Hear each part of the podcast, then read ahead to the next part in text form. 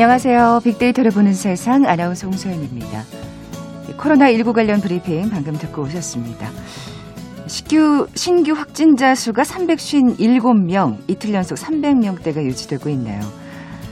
그런데 최근 감염 재생산 지수를 비롯한 주요 방역 지표에는 예, 계속해서 위험 신호가 켜진 상태인데요. 그래도 이번 주는 의미 있는 한 주로 기록될 것 같습니다. 오는 금요일 오전 9시 코로나19 백신의 국내 첫 접종이 시작되죠. 이제 사흘 앞으로 다가왔네요. 어, 순차적으로 접종이 진행된다면 건강한 성인들의 경우 7월 이후에 접종이 시작될 거라고 하죠. 물론 논란도 좀 있었습니다만 이제는 이 백신이 길고 긴 코로나 장기전에 확실한 게임 체인저가 돼주기를 간절히 바라는 마음입니다. 1년 넘게 지속되어 온 코로나19 시대 참 그간 달라진 것들이 많습니다. 과학과 융합된 새로운 시도들이 또 돌파구를 열고 있는데요. 잠시 후 통통 튀는 통계 빅데이터 통하다 시간에 코로나19 극복을 위한 문화와 과학의 융합이라는 주제로 얘기 나눠볼 거고요. 자, 이어지는 세상의 모든 빅데이터 시간은 최근 인기를 더해가고 있는 착한 화장품에 대해 자세히 빅데이터 분석해 봅니다. KBS 제일 라디오 빅데이터로 보는 세상 먼저 빅퀴즈 풀고 갈까요? 오늘 착한 화장품에 대한 얘기 나눠볼 텐데 전 세계 채식 인구가 1억 8천만 명을 돌파하면서 이 비거니즘, 식품을 넘어서 뷰티 업계로까지 번지고 있습니다. 자, 지난해 채식 전문 음식점 수는 350개로 약 10년 전인 2010년 150개에서 133% 늘었고요. 한 온라인 유통기업의 비건 뷰티 제품 판매 매출이 어, 전년 동기 대비 20% 성장했다고 합니다. 자, 그럼 채식주의자를 대상으로 하는 경제라는 뜻으로 채식을 비롯해서 동물성 재료를 쓰지 않고 물건을 만드는 전반적인 산업을 뜻하는 경제의 신조어 무엇일까요? 보기 드립니다. 1번 코로노믹스, 2번 바이오세라믹스, 3번 비거노믹스, 4번 커피믹스. 자, 오늘 당첨되신 두 분께 커피와 도넛 모바일 쿠폰 드립니다. 휴대전화 문자 메시지 지역번호 없이 샵 9730, 샵 9730. 짧은 글은 50원, 긴 글은 100원의 정보 이용료가 부과됩니다. KBS 라디오 어플 콩은 무료로 이용하실 수 있고요. 유튜브로 보이는 라디오로도 함께 하실 수 있습니다. 방송 들으시면서 정답과 함께 다양한 의견들 문자 보내주십시오.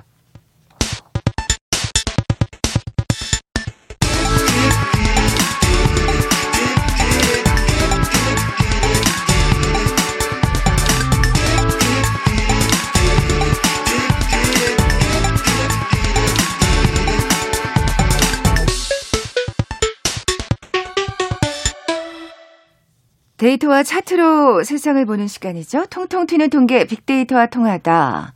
디지털 데이터 전문가 김원식 박사 나와 계세요. 안녕하세요. 네, 안녕하십니까. 자, 오늘의 키워드 코로나19 극복을 위한 문화와 과학의 융합입니다. 네. 뭐 먼저 프랑스 얘기부터 시작해 주신다고요. 네, 화제가 됐던 것이 이제 사무실 식사 금지 문화가 깨졌다라는 이야기인데 네. 이 소식을 듣고 많은 분들이 좀 어, 새롭다라는 반응들을 많이 보이셨어요. 음. 프랑스에서는 사무실 식사 금지 문화가 있냐라고 얘기를 한 건데요.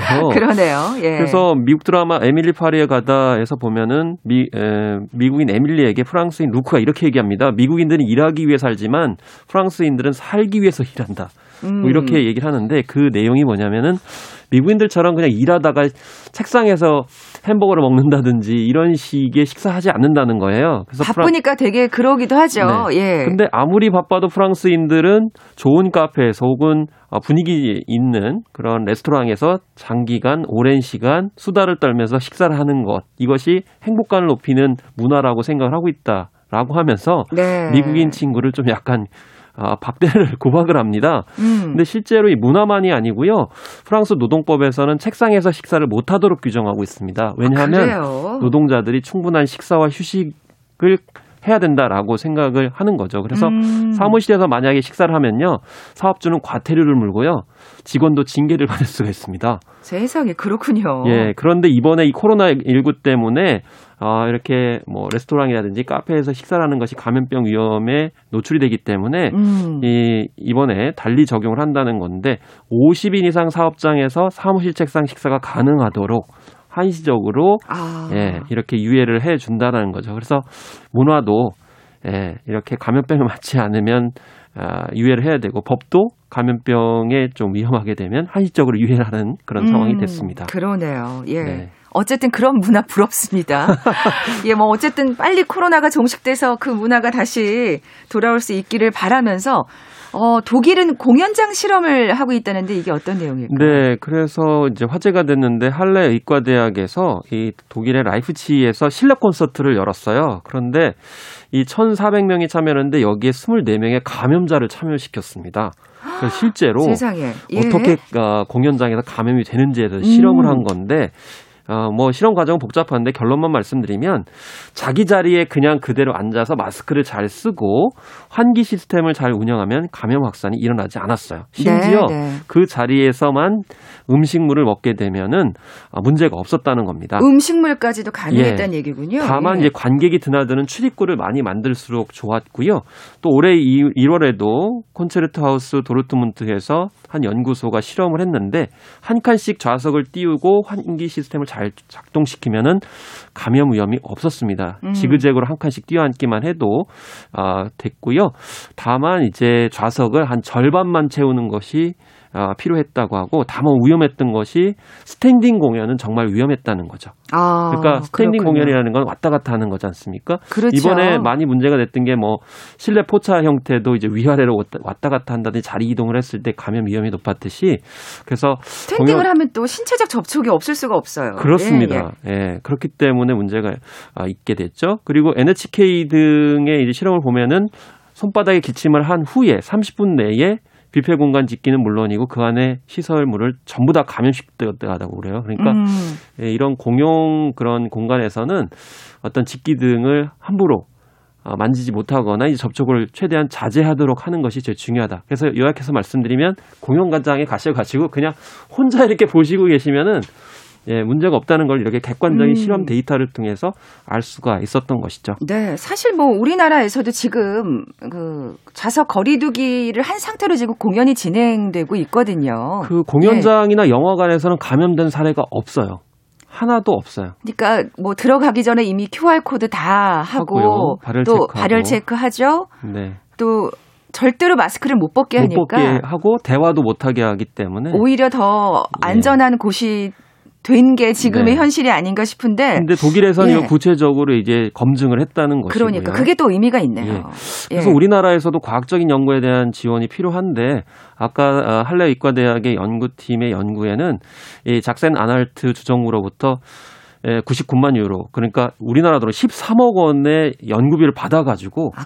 실험을 했어요. 예, 예. 참 이게 독일의 연구 문화가 참 대단하다고 생각이 드는데 네. 우리는 아직도 사회문화 개념이 강한 사회적 거리두기 2미터를 강조하는 측면이 있어 아쉽다는 생각이 들고 그리고 무엇보다 중요한 거는 이 박물관과 극장 등의 실내 시설 환기 시스템 개선이 필요한 건 사실입니다. 아까 네. 환기 시설 계속 말씀드렸는데 네, 네. 이 독일 정부는 앞 에그 연구 결과에 바탕을 두고 어 우리나라 돈 한 6,580억 원의 실내 시설 환기 시스템 개선 예산을 배정을 했어요. 저 노후된 공연장들이 있으니까 예. 그죠. 그리고 이제 예. 우리나라 같은 경우도 이제 좀 약간 뭐 반지하 어떤 형식의 좀 환기가 안 되는 어, 소극장들이 있을 수 그렇죠. 있거든요. 그렇죠. 그런데 가장 우선해야 되는 게 이런 환기 시설을 어떻게 이제 바꿔줄 것이냐가 굉장히 중요하다라는 점도 우리가 음. 맞습니다. 본격적으로 논의해야 될 거고 이런 데이터에 바탕을 둔 상태에서 해야 되겠죠. 뭔가 이렇게 그때그때 위기를 모면하는 임기응변식이 아니라 이런 그렇습니다. 과학적 데이터에 예. 근거한 사실은 그런 또 대책이 필요할 우리가 것 이제 같아요. 처음에 그걸 예. 못했던 것이 조금 뭐 버티면 지나가겠지 이런 생각들을 아하. 많이 했잖아요. 근데 지금 1년이 훨씬 넘어갔고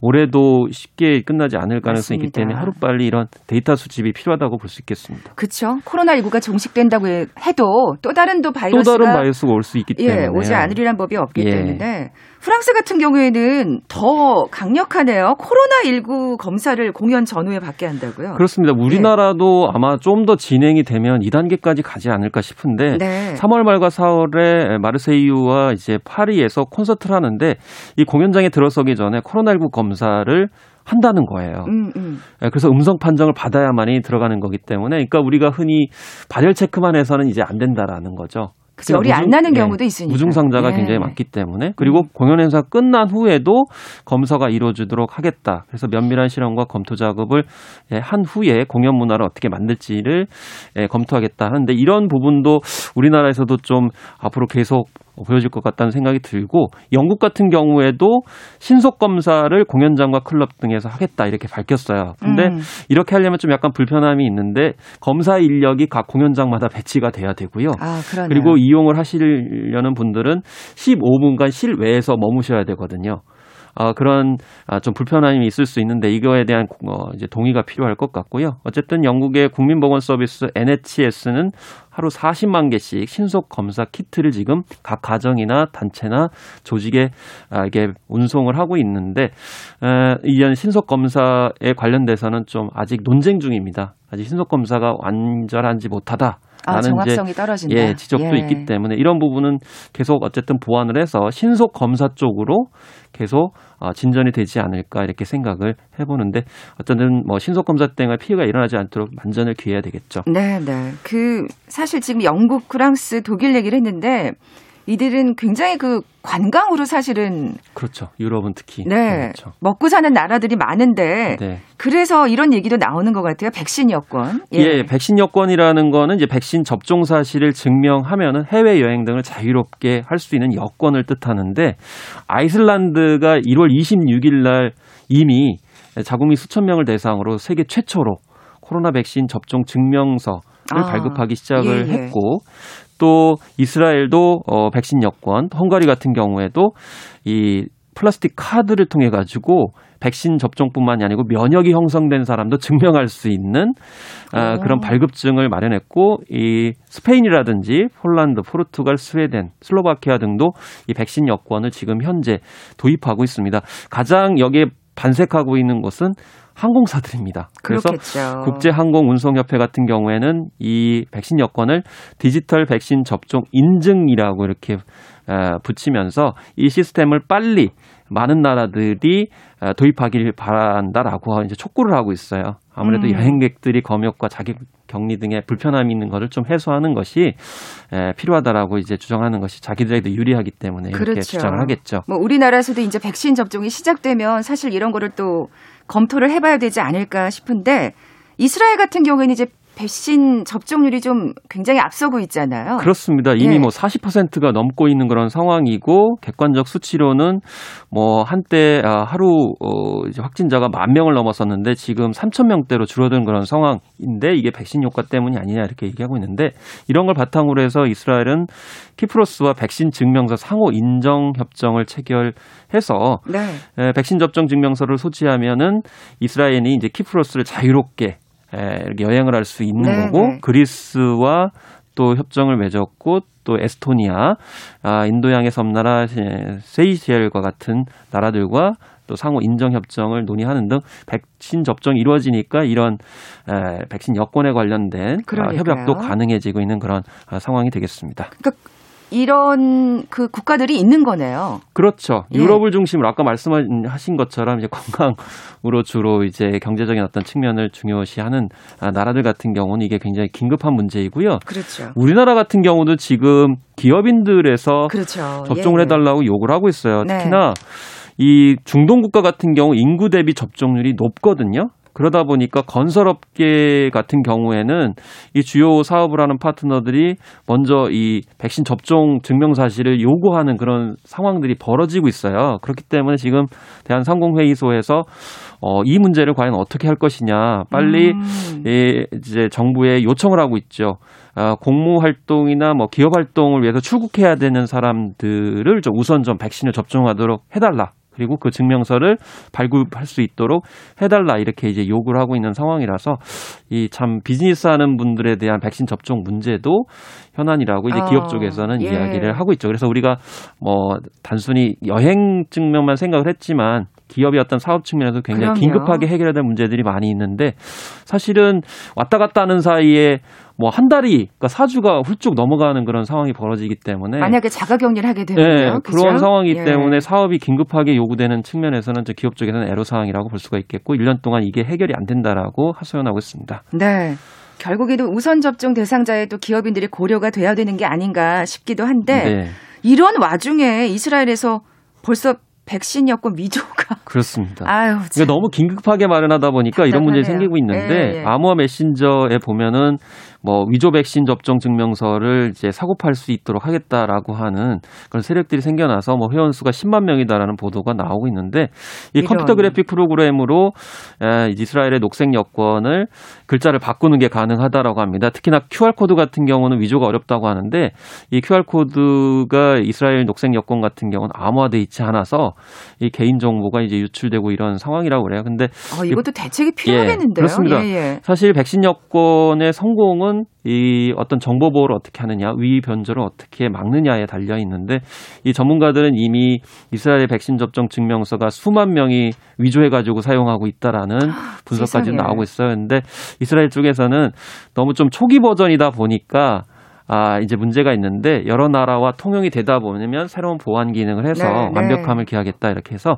앞으로 이제 아, 이런 위조 보안에 대한 그 조치가 성공 여부를 또 가를 수 있는 중요한 변수가 될 것으로 보입니다. 네, 백신 여건이 활성화되기도 전에 이런 또 안 좋은 소식이 들려서 참 걱정이네요. 우리나라에서는 어떤 논의가 이루어지고 네, 있습니까? 그래서 우리나라에서도 이제 무시할 수만은 없습니다. 네. 유럽 주요국을 중심으로 백신 여권 도입이 활발하게 논의되고 있는 그런 상황이고 아까 기업 쪽의 부분 말씀 을 드렸었고요.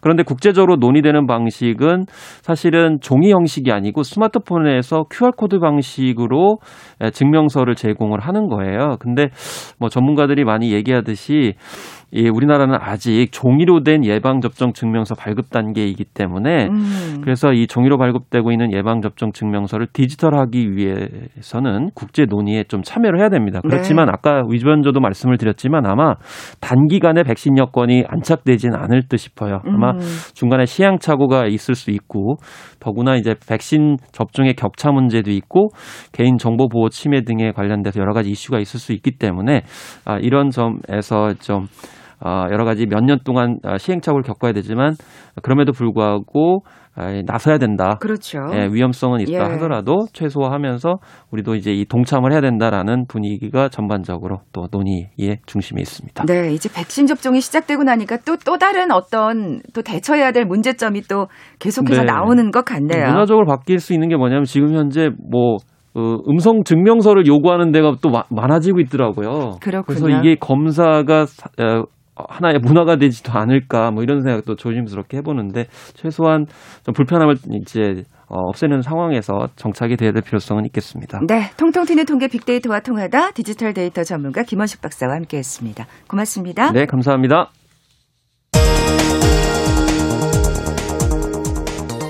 헤드라인 뉴스입니다. 국내 코로나19 신규 확진자가 하루 새 357명 늘어 이틀 연속 300명대를 유지했습니다. 국내 발생 330명을 지역별로 보면 경기가 122명으로 가장 많았고 서울 118명, 강원 14명, 부산 12명, 인천 12명 등입니다. 정세균 국무총리는 코로나19 방역수칙 위반 업소는 곧 지급할 4차 재난지원금 지원 대상에서 제외하겠다고 말했습니다. 이주열 한국은행 총재가 최근 수출 호조 등으로 국내 경제가 완만한 회복세를 나타내고 있지만 코로나 전개 상황에 따라 성장 경로의 불확실성이 여전히 높다며 국내 경제의 회복을 뒷받침할 수 있도록 통화 정책을 완화적으로 운용해 나갈 것이라고 밝혔습니다. 국토교통부가 혁신도시가 지역 성장 거점으로 발전할 수 있도록 혁신도시형 도시첨단 산업단지인 혁신도시 비즈파크를 조성하기로 했습니다. 정부가 올해를 친환경차 대중화의 원년으로 정하고 친환경차 보급 확산을 위한 제4차 친환경 자동차 기본 계획을 확정해 발표했습니다. 김용범 기획재정부 1차관이 생산적 부문으로 시중자금 유입을 촉진하되 부동산 등 비생산적 부문으로 유입되지 않도록 적극적으로 관리해 나가겠다고 밝혔습니다. 서울시는 월 5일 이상 무급휴직한 서울 지역 50인 미만 소상공인 및 소기업 근로자 만 명을 대상으로 월 50만 원씩 3개월, 최대 150만 원의 고용유지 지원금 지급을 위한 접수를 시작합니다. 디지털과 기후환경 등 포스트 코로나 일자리에 청년 취업을 지원하기 위해 서울시가 1000개의 일자리를 기업과 연결해주는 사업을 시작합니다. 지금까지 라디오 정보센터 조진주였습니다.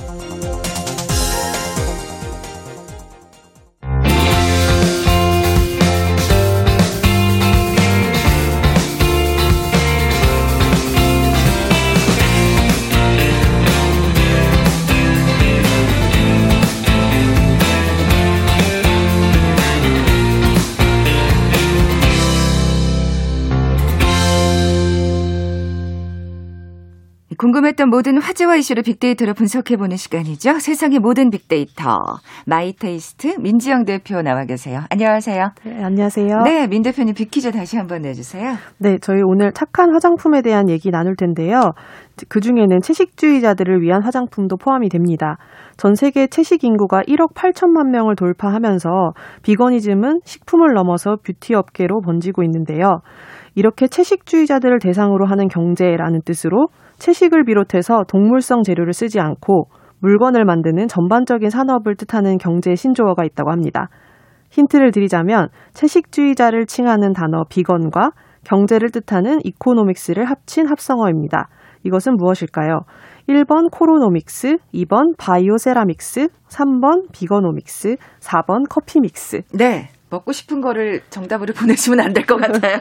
자, 오늘 당첨되신 두 분께 커피와 도넛 모바일 쿠폰 드립니다. 휴대전화 문자 메시지 지역번호 없이 샵 9730. 짧은 글은 50원, 긴 글은 100원의 정보 이용료가 부과됩니다. 아, 방송 들으시면서 정답과 함께 다양한 의견들 문자 보내주십시오. 자, 오늘의 키워드 착한 화장품인데 지금 그 정답 보내주시면서 어떻게 반응하시냐 하면 저는 채식주의자는 아닙니다만 착한 화장품은 솔깃하다. 또 이렇게 어. 피부에 좋을 것 같아요라고 말씀하시는 네. 분들이 있네요. 예.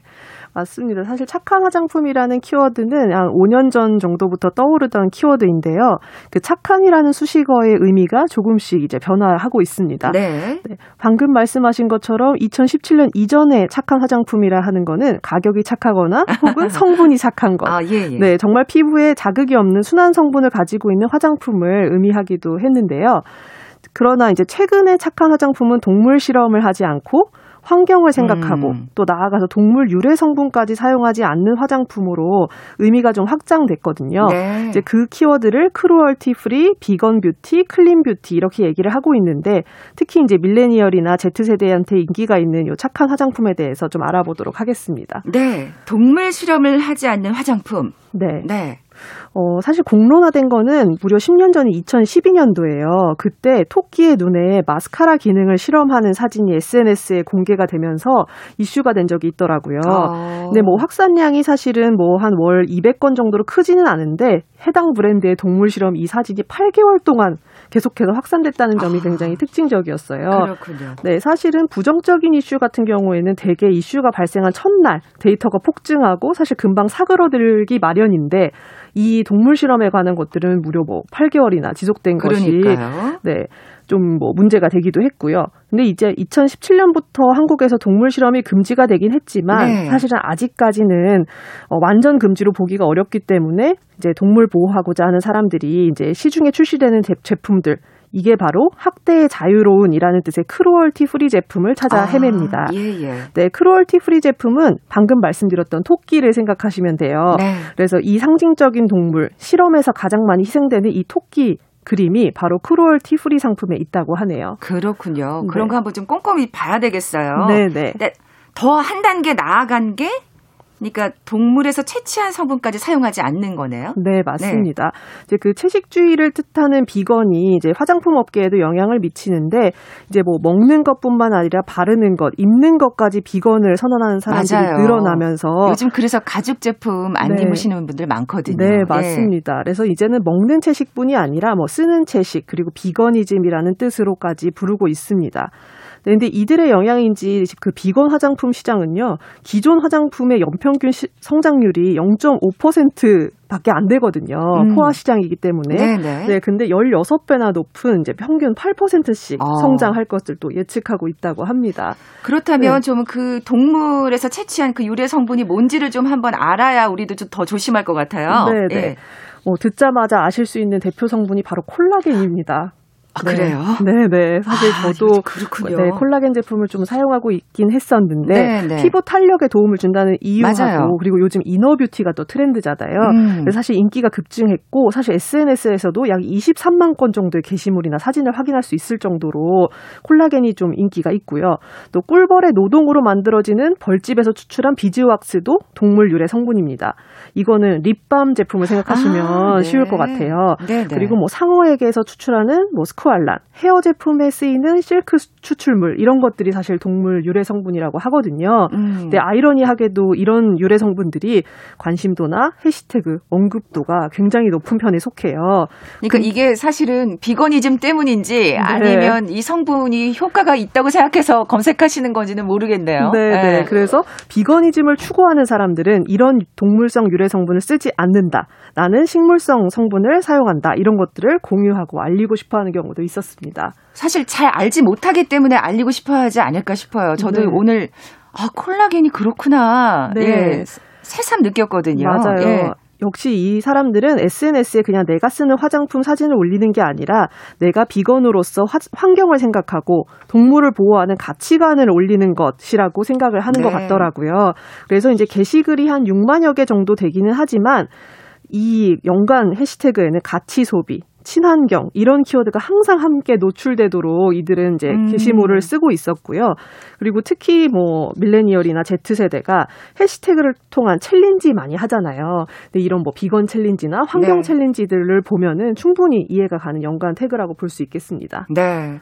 어, 화장품 업계도 또 가만히 있을 수 없을 것 같은데요. 네, 예. 맞아요. 그 화장품 용기가 대부분 플라스틱으로 이루어져 있잖아요. 아, 또 그것도 그러네요. 네, 예. 그, 그 비율이 무려 63%나 되는데 아무래도 그 해양 오염 쓰레기 중에 80%가 플라스틱이고 2050년에는 이 속도로 가면은 해양 동물보다 플라스틱의 개수가 많아질 것이라고 하더라고요. 아이고, 예. 그래서 기업들은 이제 공병 모으기 캠페인이라든지 아니면은 이제 버려지는 커피 찌꺼기에서 뭐 오일을 추출해서 화장품을 만들면서 환경 오염의 주범인 이런 플라스틱이라든지 쓰레기들을 줄이는 방향으로 이제 많이 어, 활용을 하고 있습니다. 네. 네. 뭐 이 내용물에서부터 용기까지 우리가 신경 써야 될 게 진짜 한두 가지가 아니라는 생각이 드는데 네, 네. 지금 이제 들으시는 분들 중에 분명히 관심이 있는 분들이 계실 거거든요. 네. 뭔가 잘 구별할 수 있는 방법 있을까요? 네, 맞습니다. 사실은 아직은 이제 이게 너무나 갑자기 인기가 되다 보니까 무분별하게 사용되는 브랜드와 제품들도 조금 있더라고요. 아. 이때 어떤 걸 보시면 되느냐면